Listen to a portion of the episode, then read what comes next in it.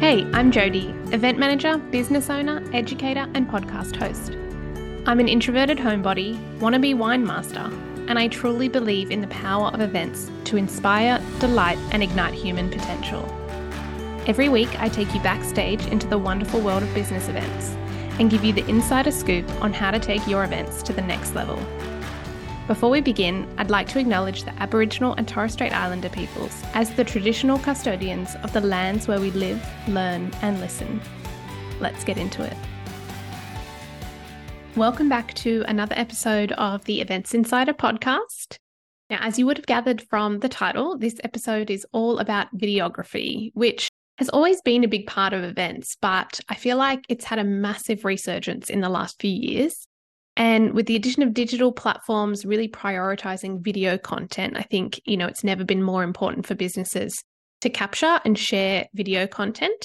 Plus, when you're investing so much into putting on events, you want to be able to really extend that and make the most of it by capturing it for use later. So, today I'm excited to be joined by Rebecca Saunders. Now, at just 22, Rebecca booked a one way ticket to Sydney with just her laptop and $500 ended up starting a video production company and landed LinkedIn as her first client. She went on to become known as the Video Ninja. And then during COVID in 2020, the business absolutely boomed, as you can expect. She has had so much experience with in person, virtual, and hybrid event videography. And she's super passionate about making it simpler and easier for people to understand and engage with. So I hope you enjoy my chat with Rebecca.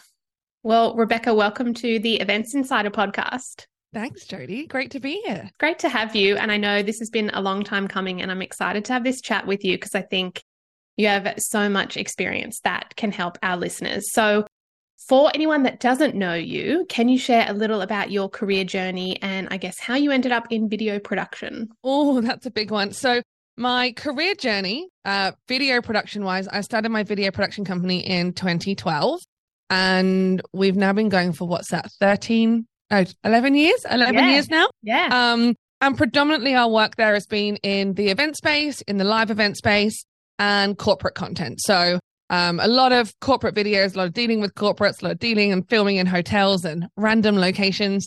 Um but the the sort of falling into it i guess um is not your traditional route. We love that.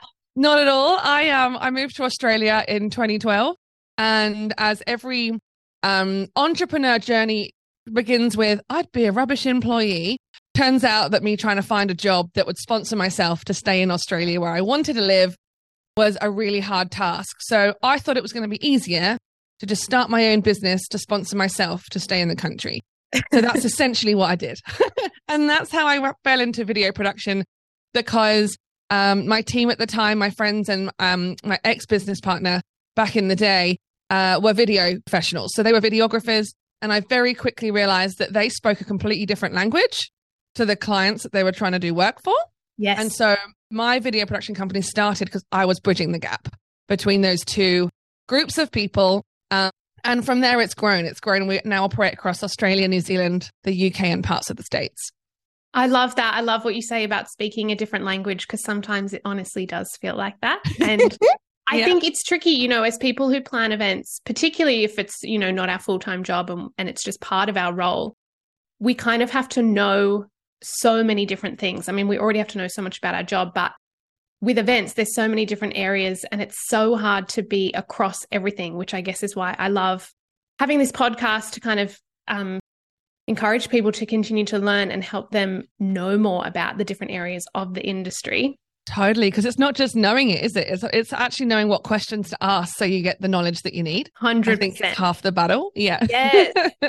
and you became known as the video ninja, which mm. I just love. Um, and you're really passionate about making video simpler and, as you said, easy to understand. So, I guess why video? Why are you passionate about video? What is it that you see the real potential in it? So, so this one for me, it's, it's very much around connection, right? So video provides that connection piece on several levels. Um, and I'm, my head will jump back and forwards between the event space and what I'm using video for. And Um, so we might need to jump around a little bit and keep up to, to speed with my brain because video from an event perspective, when I look at it from creating highlights reels, for example, at the at an event, is something that says thank you to guests at the end of it. It's something that goes, hey, look what we did. It was amazing. Booked for the next one. Um, it's something that you can look back on and go, oh God, we did that. Like, how cool was that? Um, and so the connection piece there around just sharing the the sheer joy that comes from an event perspective from an event perspective the joy the enthusiasm the experience the environment and so for me the power of video is that and then if you start looking at it from another business perspective you know you've obviously got all those human touch points in terms of being able to tell a story humans buy from humans and so if you can get a human on camera to talk about a product a service an event from stage wherever it may be um, it's that human touch point piece and it's that almost bringing it to reality, I think is the fun piece. Yeah.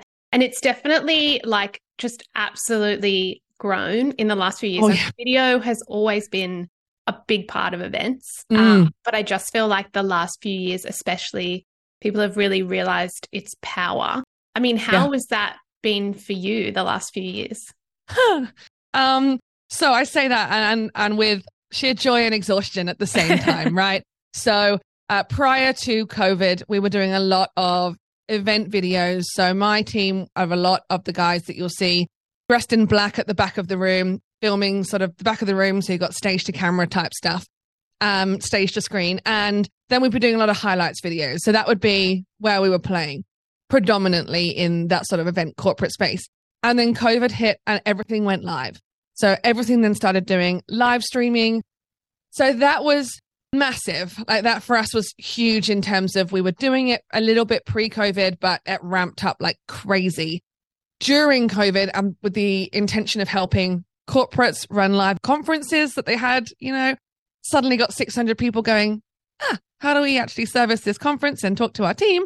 And then we were also helping individual business owners uh, as well as EAs, PAs, you know, anyone and everyone inside an organization going, how do I do a webinar? How does this work? Um, how do I run it like this? How do I ticket it? And and so COVID was hectic, hectically fun, absolutely hectic.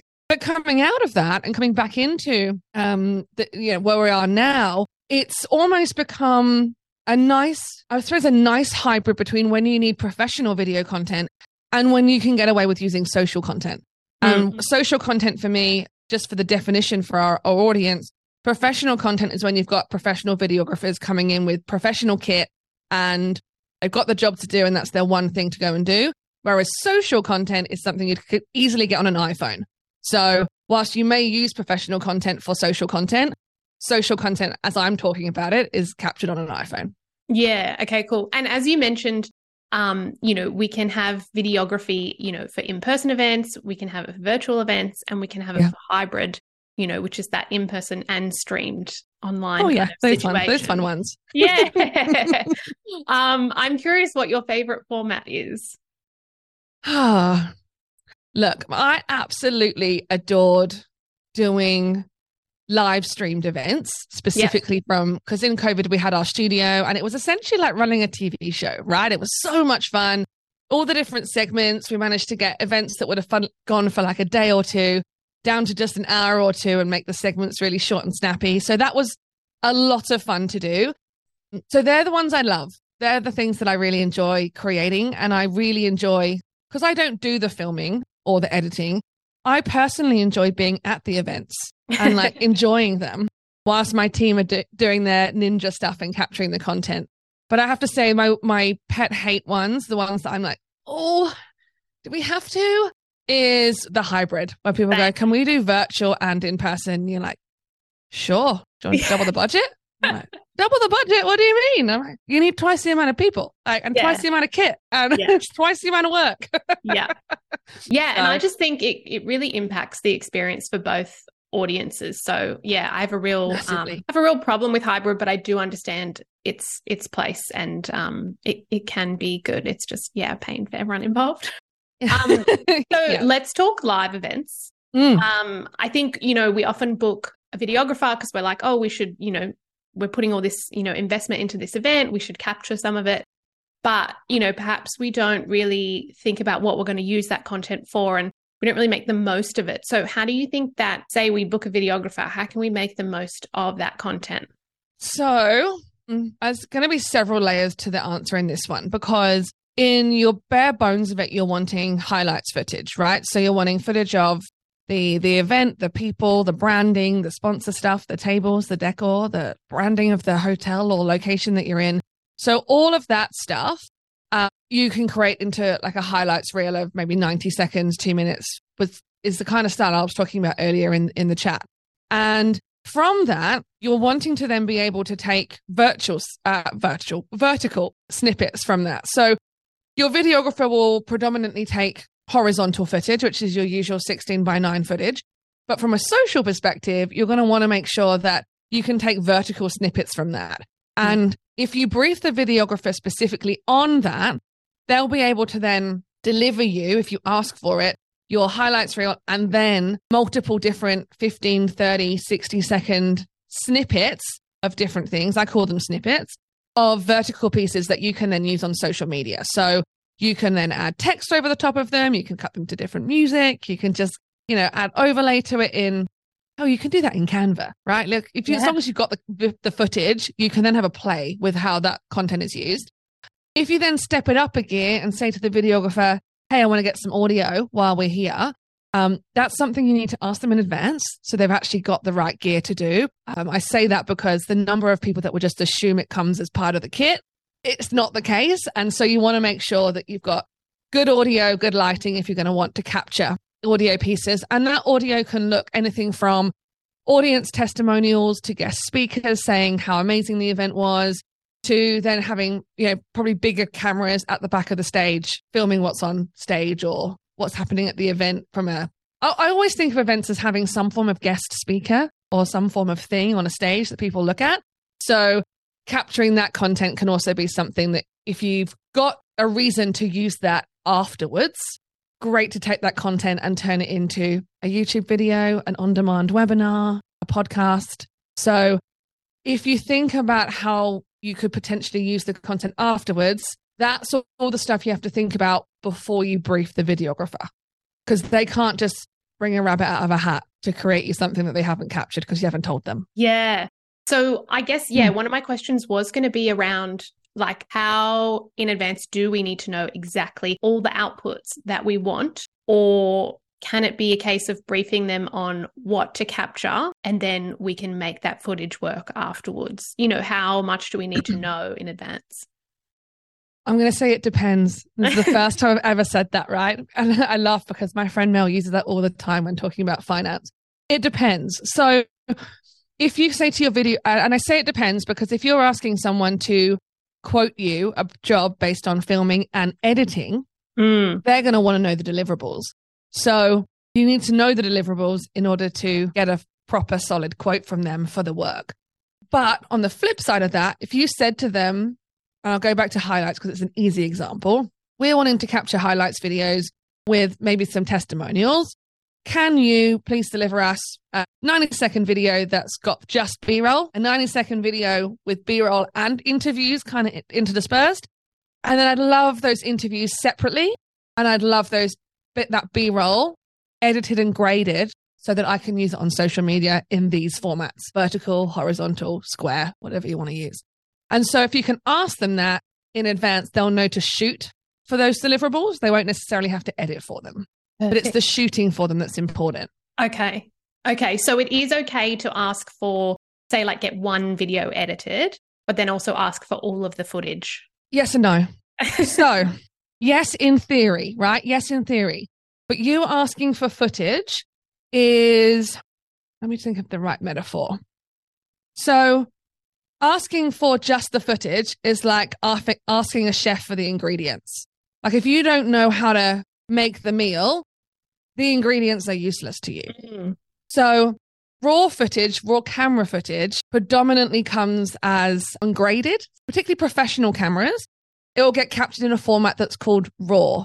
And so when you hear the term RAW, it's either that the footage format has been raw, which means it's flat and can be graded to different color temperatures for your post content. But raw footage also refers to like just all the footage that has been captured on that day. So you want to be able to have, you don't want just a hard drive of raw footage because that's useless to you unless you know how to edit it. Yeah. So what you actually need to ask for is I'd love all the footage graded in clips that I can use on social media. Perfect. I love that. That's super helpful because I definitely would have just asked for raw footage. So because also I've I've done that before and I've passed on raw footage early in my career with the, you know, sideline of this is raw just so you know, this is what you've asked for. Um, and they've come back going, well, this is crap. Like, I can't use this. This is rubbish. I'm like, yes, because the clip that the videographer will capture is, say, 20 seconds long. But when they're filming it, they're just getting that one, two second snippet of that nice flare or that nice glass shot or that nice smile of someone. The rest of that 20 seconds doesn't matter. But Yeah. you don't know that with the raw footage. Yeah. They know that from what they filmed. And so asking for it graded and available for you to then use later is what you want to ask for. perfect. And say we decide, okay, we want a videographer, we know what we're going to use it for. Yep. How do we find a good one? This is a toughie, Because I imagine there's such a scale, right, of massively. skill level. Yeah. Yes. Yes. So there are definite um, Facebook groups that you can use in terms of finding those. And I can send them through to you. So it's a bit of a cheat sheet on the show notes of this one because off the That'd top great. of my head, I want to be able to get them right. So there are places that you can go to to go, I've got this project. This is what I'm looking for. And videographers will tend to come in two baskets, essentially. Ones that have been around for a while and that have their pricing down pat and they're really clear on this is what it is per hour, this is the kit that I've got, or this is the editing and I've kind of packaged it. Yep. Or they give you a solid quote.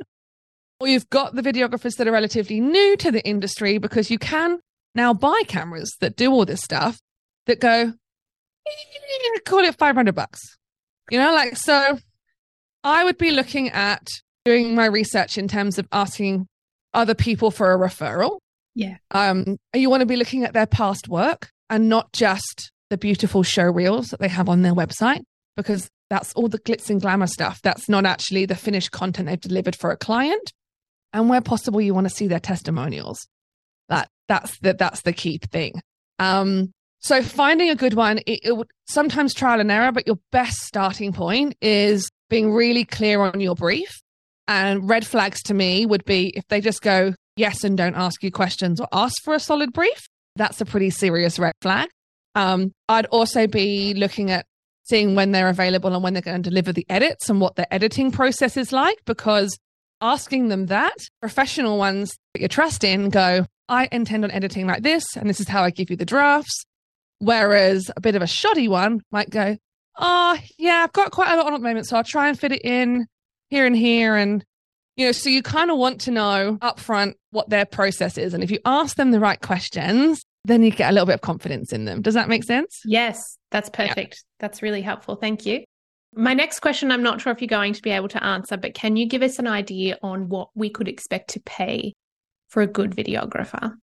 Oh, yeah. Well, I can actually just be very transparent on the rates that I share and the rates that are industry standard. Yep. Um, so you're probably looking anywhere between $600 and $800 for a half day Mhm. and 1200 to 2000 for a full day.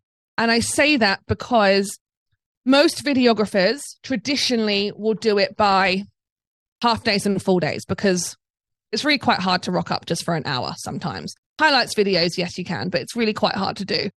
And so the equip the cost will vary depending on what equipment they've got with them. So your camera could be a bare like bare bones cost, but if you wanted a teleprompter and some lights and some audio and a second camera, that's kind of where it starts to go up. Yeah, perfect. And would that include any editing or that's just there? No, that would just be filming. So editing wise, you'd probably be looking at anywhere from if you're looking at a freelance editor, anywhere from say sixty dollars upwards per hour. Um, agency wise, you're probably looking at a hundred bucks per hour. But again, I would be looking at previous work and just saying how much is it going to cost me to get the deliverable, Yep. rather than just agreeing to the hours. Yeah, Yeah. perfect. So, say we decide crazily that we want to turn our live event into a hybrid event. Mm-hmm. What are some things that we need to consider from, I guess, a video and production point of view? What kind of event are you doing? So let's say we're going to hold a half day conference Mm-hmm. and there's a bunch of people that wouldn't be able to come in person. So we want to make it available online for people as well. And they can buy an online ticket. Okay, so there's two levels of that, I suppose.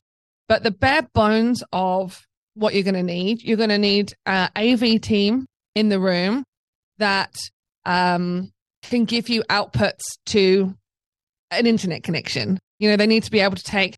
So when you're filming uh, footage at the back of a room with the big cameras, I'm going to say just going to need the big cameras, right? Like, let's just be clear. You need the big cameras. And by when I say big cameras, I mean those nice, fancy broadcast looking ones Yeah. that stand on the back on those risers at the back of the room, right? They're the people that you want. Yep. Because they're the ones that have geeked out on this for years and know exactly how these broadcast cameras work. And what you're doing is broadcasting. Yes. So they're gonna you're gonna want big cameras that can do the broadcast qualities to get the audio from the stage, put it into their camera, and give you an output into the mixing desk or system that you're using. And then you're going to want at least two computers. And I say that because you want one to run the live stream and then a separate one to do like all the client chats and stuff like that. So the computer that you're using for the stream for fail safe, I would be making sure that was solely for the stream. Um, and so, so there's sort of the things you want to be looking at. I'd find someone that has this gear. It's really hard to do it yourself. I've seen it tried and tested in the room by someone trying to do it themselves on a couple of occasions, and it can get really messy. Yep. So it is a cost factor. And also, I'd say to your client, you know, if you want to do hybrid, it's double the cost of video or AV because it is double the equipment and double the manpower to actually make it run properly. Mm. So they're the things that you're going to need. But if you're on the stage, you actually then need the person presenting or emceeing to acknowledge both the people in the room and the people on camera. And so it's actually part of the project there is briefing them on how to do that. You know, thanks everyone. You know, tea and coffee outside does not help your virtual people. So they need to be able to MC to both. Yes. Yeah, I love that. Great tips. Um, you touched on sort of handling it ourselves versus getting a professional. Mhm. And I think that that's a common thing when it comes to virtual events. You know, that's it's so easy to kind of, I guess, run an online event these days. But I guess where should we handle it ourselves and where should we bring in a professional? Like at what point do we need to go, okay, we might need to engage a professional videographer and a studio and that sort of thing? For a live stream or a live event? Like a virtual Virtual event? Yeah. I'm going to say it depends on the caliber of your event, the caliber of your client, and the caliber of their reputation. Yep. So it's very easy for you to stick an iPhone up and live stream to Facebook or to Zoom and do very, very little. Like the perfectly acceptable. My experience and expertise is in the higher end stuff because I want I want the people feeling virtual who are virtual to have a fantastic experience like the people in the room. And so the conversations I would have with clients around that is, well, how do you want the virtual guest to feel? Like it's a it's a reflection of your brand and it's a reflection of your event. So look at it that way, I think is, is quite easy. I mean, if it's an internal event and you're running it internally within an organization, then you can probably get away with doing it yourself. And if it's a small thing, maybe people have come and signed up for free or, you know, that kind of thing, great. That that's that's kind of you can get away with DIYing it. As soon as you've got people to pay decent money, they they're gonna want you to give a care. They're gonna want to care. Yeah. and they're gonna want an experience. So um I'd be bringing them in if you've got a paid event that people have paid ticket prices to come to. Yeah, I love that. Or I guess, yeah, if your brand, yeah, it's really important to your brand Demands guess, it. to look a certain Because bringing the professionals in is also one of those things. You're not just sometimes it sits there and you know the stream can run fantastically and nothing will go wrong, but you're paying for their experience if stuff does go wrong. Like it could be up to the wire of that microphone's not working. How do we fix it? They've got a truckload of gear that they'll switch it out, or this computer's fallen down. I've got a spare. Like we're good to go. So it's actually having that fail safe for them, which again is that quality control piece. Yeah. And speaking from experience, you know, you don't want to be the person that it's all on you when something goes wrong. You definitely want a good team of experts around you that uh they can deal with the things that go that go wrong. And, but full disclosure, when you're dealing with a virtual environment, it can go wrong. Yes. It, it can go wrong at any any point. And so even with the best preparation, the best amount of equipment, the best, etc., etc., if the internet shorts out, there's nothing anyone can do. Yeah. You know, if there's a power cut, it's it's gone. And so they're they'll be able to manage 99.9% of all problems.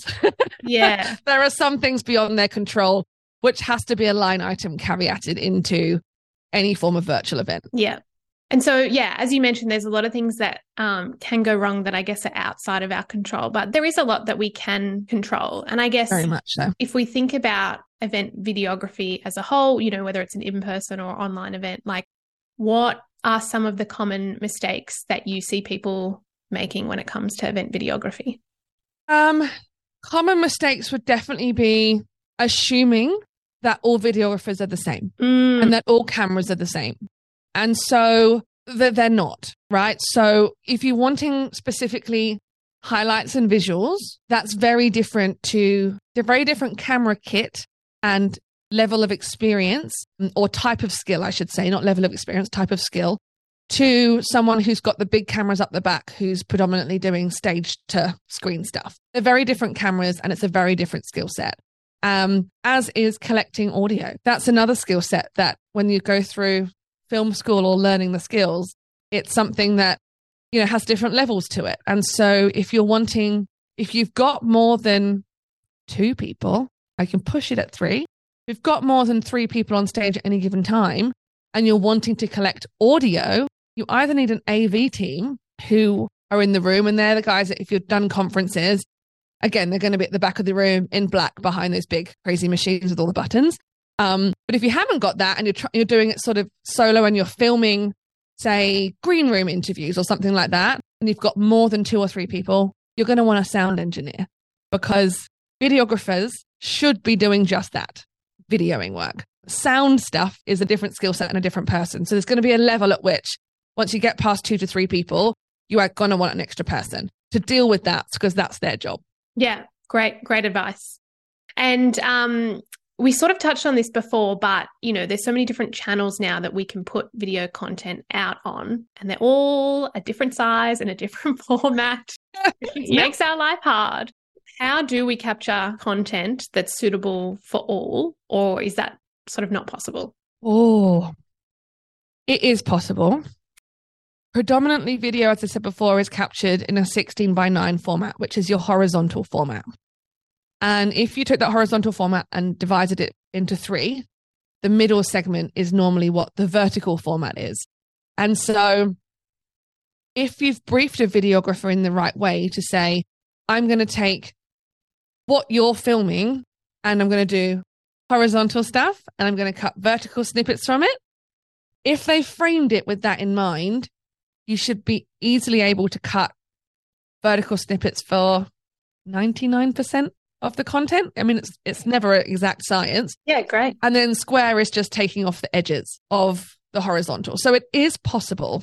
It's just about telling them first that's what you want to do Yeah, so that they can keep the main stuff in the middle. Is that in the middle. Yeah. Genius? That's so good. um, or I guess you could just get separate people if it's um, Or you could, right? Like videographers. Um, one of the things I've started playing with, even at my own events, is because I'm known as the video ninja, as you as you said at the beginning. My events, when I'm speaking, I will have a videographer doing the big highlights, but I'll also have a social media person running around with a phone yeah, because it's also a different eye. You know, it's a different eye to look for different things. And so if you've got the time and the team and the cash in the budget, you can't expect one person to be an absolute magician at all of it because that's not a fair expectation on them. So, yeah, if you've got the time and budget, I would be putting different people on different things. yeah, absolutely. Um, so for anyone listening who has like an event coming up or even needs video content for their company, how can they get in touch with you? Yeah, you can find all about my video work at rebeccasaunders.com forward slash video. On there, there's a whole heap of checklists and downloads and how to, you know, check you've got the right person and ask the right questions, as well as the stuff that we offer. So you'll Perfect. definitely find a lot of resources there. Amazing. And I have one last question for you. Mm-hmm. If you could sum up all of your years of experience into one piece of advice for anyone that plans business events, what would it be? Can be video related or not. Briefing documents and run sheets. Yeah. I think are the biggest things. Uh, and the run sheet doesn't just end at the event, right? The briefing document doesn't just go, I'll capture this, that, and the other. It's actually including the deliverables and the time frame in which you want the deliverables received. Yeah. I think that's that's the biggest takeaway because of the demand we have for social content so much now. People expect it almost instantaneously and you want to be able to make sure that you can deliver that post your event or even during your event. So Mm.